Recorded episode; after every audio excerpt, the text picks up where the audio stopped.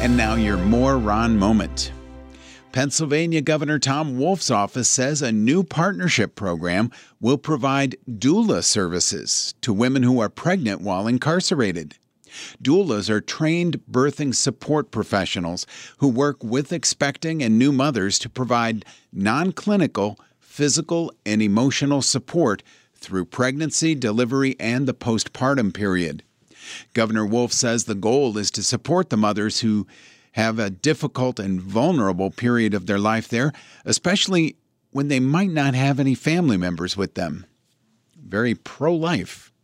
And that's your more Ron moment.